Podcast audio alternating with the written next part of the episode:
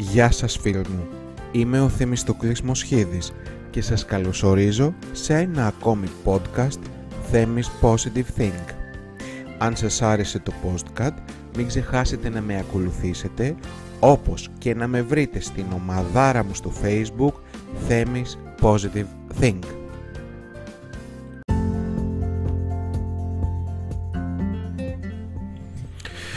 Γεια σας, γεια σας, γεια σας! Καλό Σαββατοκύριακο σε όλους! Ε, 23 πρώτου σήμερα, η ώρα είναι 4.30 το μέσημερο απόγευμα και σας καλωσορίζω σε ένα ακόμη podcast ε, του Θέμης Positive Think. Εύχομαι αυτό το συγκεκριμένο podcast να σας βρίσκει όλους καλά, να σας βρίσκει όλους χαρούμενους, να σας βρίσκει όλους ε, σε ένα ζεστό σπίτι μαζί με αγαπημένα σας πρόσωπα. Εύχομαι αυτό μου το podcast να σας βρίσκει όλους υγιείς, συναισθηματικά υγιείς, ψυχικά υγιής, σωματικά υγιής και πνευματικά υγιής. Ε, αποφάσισα να κάνω αυτό το podcast σήμερα για να μιλήσω ε, για ένα γενικό θέμα, για τι πραγματικά ζούμε, πώς ζούμε, να μοιραστώ τις σκέψεις μου μαζί σας για αυτή την πραγματικότητα την οποία ζούμε, αναφορικά με την πανδημία, αναφορικά με όλα αυτά τα οποία συμβαίνουν. Ε, αυτή τη στιγμή κάθομαι μπροστά από μια πολύ μεγάλη τζαμαρία Βλέπω έξω ο καιρός είναι αρκετά σκοτεινός, αρκετά φουρτουνιασμένη η θάλασσα φυσάει και αρκετός αέρας έξω οπότε τι πιο ωραία από το να δημιουργήσω ένα podcast και να έρθω σε επαφή μαζί σας να συνομιλήσω για αυτά που συμβαίνουν στην καθημερινότητά μας.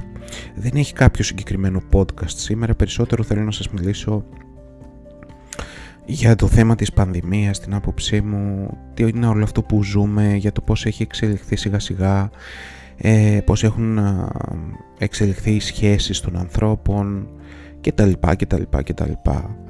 Ε, βλέπω περνώντας ο καιρός καθώς έχω μεταβεί από την Αθήνα όπου διέμενα για αρκετά χρόνια ε, αλλά και από την διαμονή μου κάποια στιγμή που ε, μετέβησα στο εξωτερικό για σπουδές και για εργασία ε, και αυτή τη στιγμή βρίσκομαι εδώ ε, στην ιδιαίτερη πατρίδα μου και βλέπω πόσο διαφορετικές είναι οι ανθρώπινες σχέσεις και πόσο έχει φωλιάσει ο φόβος στις καρδιές των ανθρώπων με αφορμή αυτή την πανδημία.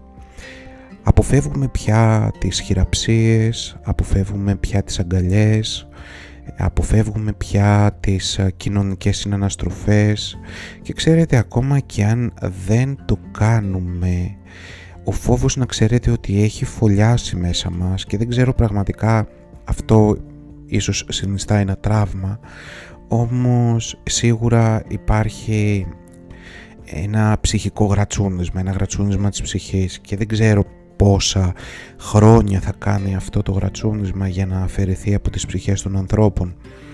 Ε, ίσως εμείς οι Έλληνες λόγω της ιδιοσυγκρασίας μας ίσως λόγω του κλίματός μας, του ήλιου, της θάλασσας, των βουνών μας, όλου αυτού, όλης αυτής της φύσης, όλου αυτού του πράσινου που βιώνουμε ξανά και ξανά την αναγέννησή της κάθε χρόνο. Επίσης μέσα από τις διαδικασίες τις οποίες περνούμε αρκετά έντονα μέσω ε, των παραδοσεών μας ανεξάρτητα αν κάποιος πιστεύει ή όχι Θεωρώ ότι ο Έλληνας σε πάση περιπτώσει μπορεί να το ξαναβρει. Θα μου πεις σιγάρε σε θέμη τώρα γιατί είναι μονάχα ο Έλληνας, δηλαδή οι άλλοι λαοί τι θα κάνουν. Προφανώς και δεν θα κάνουν, δεν θα πάθουν τίποτα. Όμως θεωρώ ότι ο Έλληνας από τη φύση του είναι κατασκευασμένος για να ξεπερνά τα προβλήματα ε, και να μπορεί να ορθοστατεί ξανά ε, με ένα ας πούμε έτσι ε, διαφορετικό τρόπο.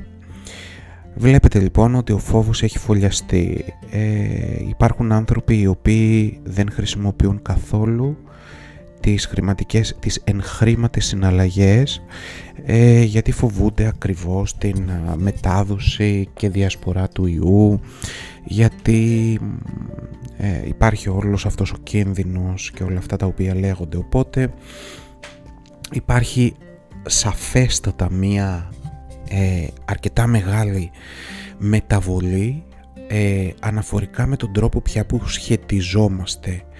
Ε, σίγουρα οι άνθρωποι οι οποίοι είναι μόνοι τους αυτή την περίοδο σίγουρα έχουν αναστολές στο να ψάξουν να βρουν ένα τέρι γιατί ο κίνδυνος ύπταται σαν δαμόκλειος πάθη πάνω από τα κεφάλια του καθενός ε, οι συναλλαγές έχουν αλλάξει, οι άνθρωποι έχουν αλλάξει.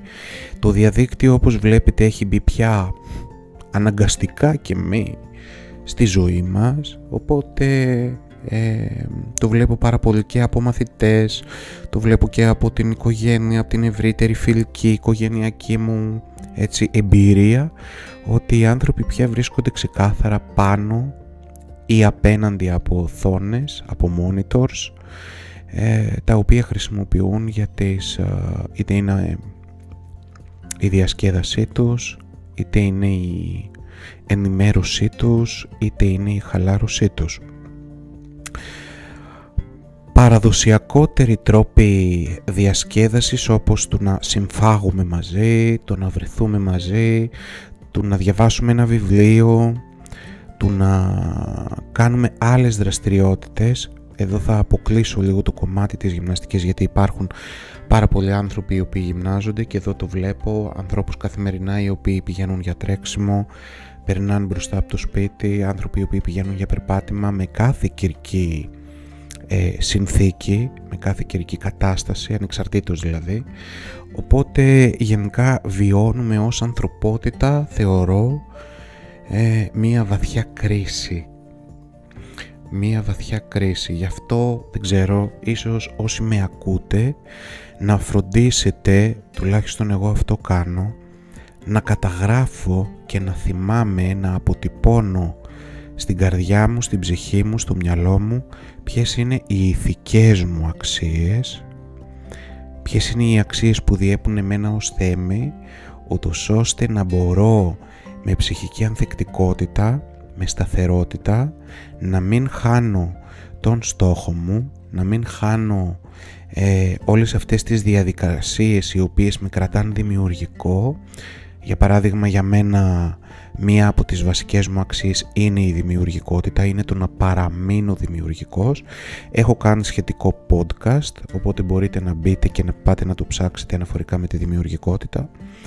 Ε, οι αξίες λοιπόν, τι αξίες διέπει τον κάθε άνθρωπο, ε, τι αξίες διέπουν τον κάθε άνθρωπο, οπότε δεν νομίζω ότι είναι κακό σε αυτές τις ε, διαδικασίες, σε αυτές τις περιόδους οι στις οποίες διαδέχονται αλλεπάλληλα lockdown, περιορισμοί, περιορισμοί ε, των ελευθεριών μας.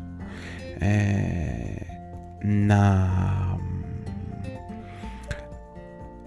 ε, μπορέσουμε να κρατήσουμε λοιπόν τις ειδικές μας αυτές αξίες ούτως ώστε να μην χάνουμε τον μπούσουλα, να μην χάνουμε το κέντρο μας, να μην χάνουμε όλα αυτά τα οποία φροντίσαμε άλλοι εντέχνος και άλλοι όχι να δημιουργήσουμε όλα τα προηγούμενα χρόνια.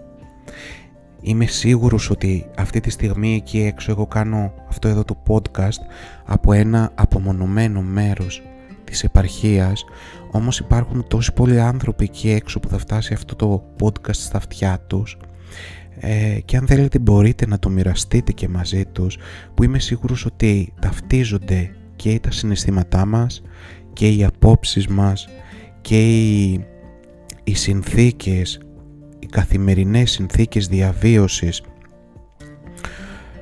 με τις οποίες πραγματικά θεωρώ ότι καθημερινά παλεύουμε. Ευλογημένοι λοιπόν όλοι όσοι διατηρούν ένα υψηλό αξιακό σύστημα μέσα στο οποίο θυμούνται κάθε μέρα όλα αυτά τα οποία είχαν και ενδεχομένως έχασαν έστω παροδικά αυτή την περίοδο της πανδημίας. Γι' αυτό είναι πολύ σημαντικό να θυμάστε ότι το κομμάτι της ευγνωμοσύνης είναι ένα σαφέστατα ε, πολύ σημαντικό μήνυμα το οποίο οφείλουμε να μεταδώσουμε πρώτα εμείς σε εμάς και ύστερα την ευγνωμοσύνη για αυτούς οι οποίοι μας έχουν ευεργετήσει. Όπως πάρα πολύ καλά ξέρετε, για πάρα πολλά χρόνια εργάστηκα στον τομέα της υγείας, ιδιωτικής και δημόσιας και μάλιστα υπηρετώντας θέσεις οι οποίες ήταν πάρα πολύ κοντά σε ασθενείς, εργαζόμουν στο κομμάτι της αποκατάστασης ασθενών, ε, όπου ευνίδια βρέθηκαν ε, σε ένα κρεβάτι πόνου και σε μια κατάσταση που ελάχιστες φορές έχω δει να είναι αναστρέψιμη. Άνθρωποι οι οποίοι ξεκίνησαν να κάνουν ένα όμορφο καλοκαιρινό μπάνιο μια ζεστή μέρα του Αυγούστου και τελικά λόγω μιας βουτιάς κατέληξαν ε, με ένα κάταγμα στον Αφιένα και να είναι πλήρως εξαρτώμενοι ή μερικώς εξαρτώμενοι, πλήρως τουλάχιστον στην αρχή, από κάποιον φροντιστή, την οικογένειά τους και τα αδέρφια τους. Το λέω λοιπόν αυτό γιατί καμιά φορά μέσα στην καθημερινότητά μας ξεχνάμε τα αυτονόητα, ξεχνάμε την ευγνωμοσύνη προς τον εαυτό μας και προς την ενέργεια όλη αυτή που μας δημιούργησε. Είτε λέγεται Θεός, είτε λέγεται ενέργεια, είτε λέγεται κοσμική ενέργεια, κοσμικός νους, κοσμικός εαυτός.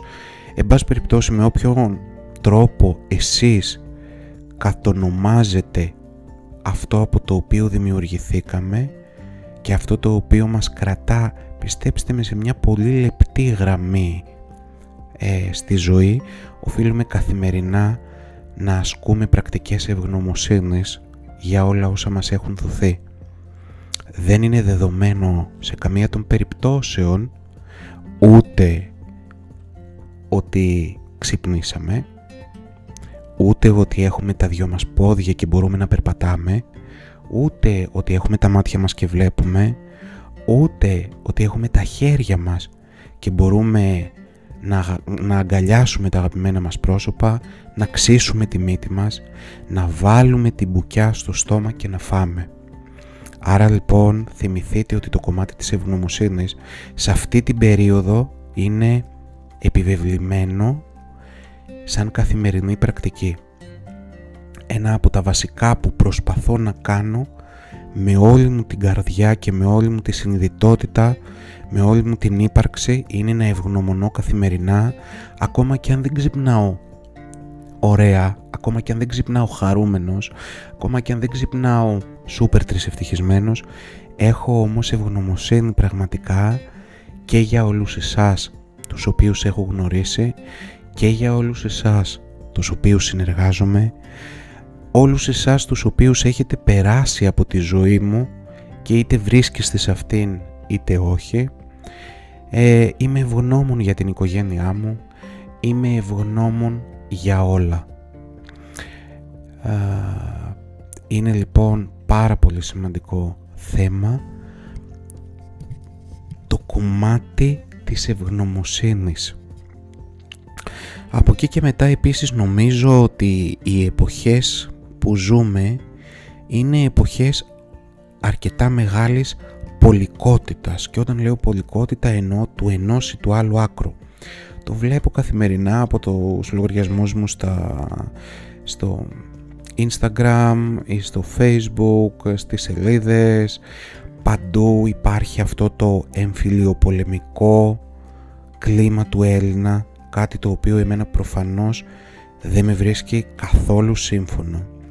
Άνθρωποι καθημερινά αντιμάχονται άλλους ανθρώπους και προσπαθούν να προασπιστούν την ιδέα τους, τα πιστεύω τους, όλο αυτό το συναισθηματικό και κοσμικό φορτίο το οποίο κουβαλάν, ε, το κουβαλάν μαζί τους παντού, στην καθημερινότητά τους, στην τράπεζα που θα πάνε να σηκώσουν λεφτά, στο σούπερ μάρκετ που θα πάνε να προμηθευτούν τα προϊόντα με τα οποία θα τραφούν, φαίνεται στα ταμεία, φαίνεται στο δρόμο, φαίνεται στα μέσα κοινωνικής δικτύωσης όπου πάρα πολλοί άνθρωποι είναι κρυμμένοι πίσω από μια οθόνη. Οπότε αδέκαστα γίνονται οι κριτές και δικαστές των πάντων και πανεύκολα μπορούν να βγάλουν συμπεράσματα και να κρίνουν ή να απορρίψουν ανθρώπους, ομάδες ανθρώπων κτλ. Και γενικά υπάρχει μία, πώς να το πω, μία σχιστική διαδικασία, μία φαγωμάρα μεταξύ των ανθρώπων. Αν δεν θες να είσαι μεταξύ αυτής της πολικότητας, γιατί η προσωπική μου εκτίμηση είναι ότι η πολικότητα αυτή θα αυξηθεί και μέσα στο 2021 αλλά και μέσα στο 2022 νομίζω ότι για όλους όσους με ακούτε οφείλετε να πάρετε τη ζωή αλλιώς οφείλετε να λάβετε το μήνυμα που επιτάσσουν οι εποχές και να αφήσετε καταρχήν την έχθρα προς τον ίδιο σας τον εαυτό. Υπάρχουν άνθρωποι που δεν αποδέχονται το σώμα τους. Δεν αποδέχονται το σώμα το οποίο είναι καλός ή κακός η έδρα της ψυχής μας.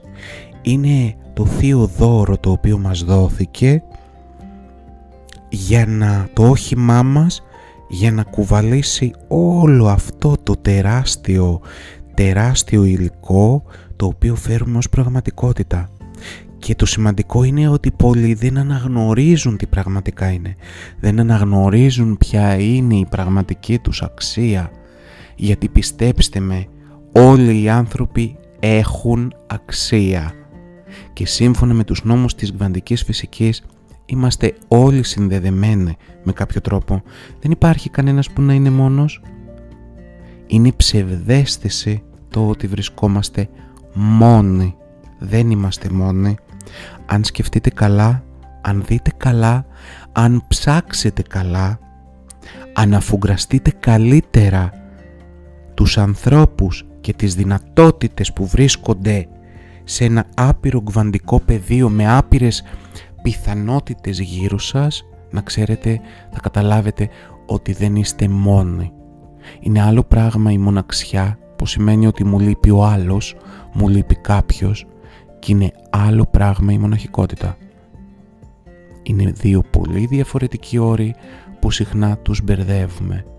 Και ξέρετε είναι και ένα από τα δύο, είναι δύο από τα βασικά υπαρξιακά θέματα, η μοναξιά και η μοναχικότητα. Ε, μοναχικότητα σημαίνει ότι μπορώ και περνάω καλά με τον εαυτό μου. Μοναχικότητα σημαίνει αντέχω τον εαυτό μου. Μοναχικότητα σημαίνει αγαπώ τον εαυτό μου. Ε, τον έχω αποδεχτεί. Έχω αποδεχτεί ότι περνάω καλά χωρίς να έχω απαραίτητα την απαραίτητη την συνδρομή άλλων ανθρώπων. Θα μου πεις και τι ρε θα γίνουμε τώρα όλοι ε, πώς να το πω έτσι τύποι βουκολικοί και θα να ξαφνικά μόνοι μας; Όχι γιατί έτσι κι αλλιώς αυτό το οποίο ζούμε αυτή την περίοδο είναι μια καταναγκαστική μοναξιά δεν θα το κατέτασα στη μοναχικότητα είναι μια καταναγκαστική, ένας καταναγκαστικός περιορισμός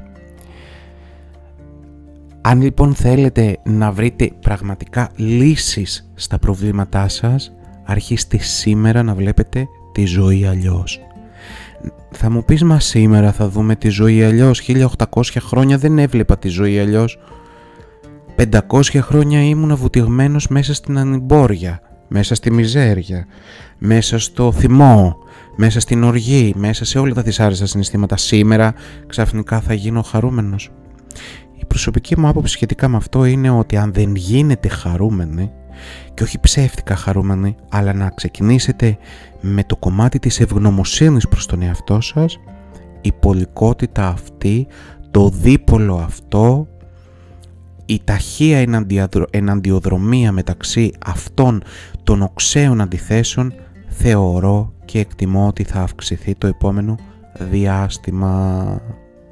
Αν θέλετε λοιπόν να είστε στην αποδό μεριά, στη μεριά που προκόβει, στη μεριά που προχωράει, στη μεριά που βλέπει τη ζωή αλλιώς, στη μεριά που κοιτάζει, έχει μια πιο αισιόδοξη ματιά, πραγματικά στραφείτε στον εαυτό σας και ρωτήστε τον τι θέλει, τι του αρέσει, κανακέψτε τον εαυτό σας και μην τον έχετε συνέχεια σε απέναντι στρατόπεδα.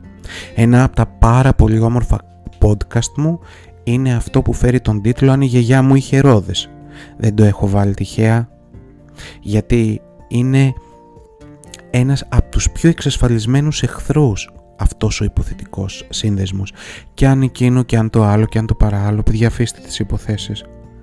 Μιλάμε με πραγματικά γεγονότα και όχι με υποθέσεις. Ελάτε στην πραγματικότητα. Και ελάτε στην πραγματικότητα και δημιουργήστε για ό,τι δεν σας αρέσει μια νέα πραγματικότητα. Μπορείτε. Είστε συνδημιουργοί. Και με αυτή τη συνδημιουργία γιατί φτάσαμε εσείως στα 20 λεπτά. Θα ολοκληρώσω αυτό το podcast. Θα σας στείλω όλη μου την αγάπη και όλο μου το νιάξιμο εκεί έξω. Όπου και αν βρίσκεστε, ό,τι και αν κάνετε αυτή τη στιγμή.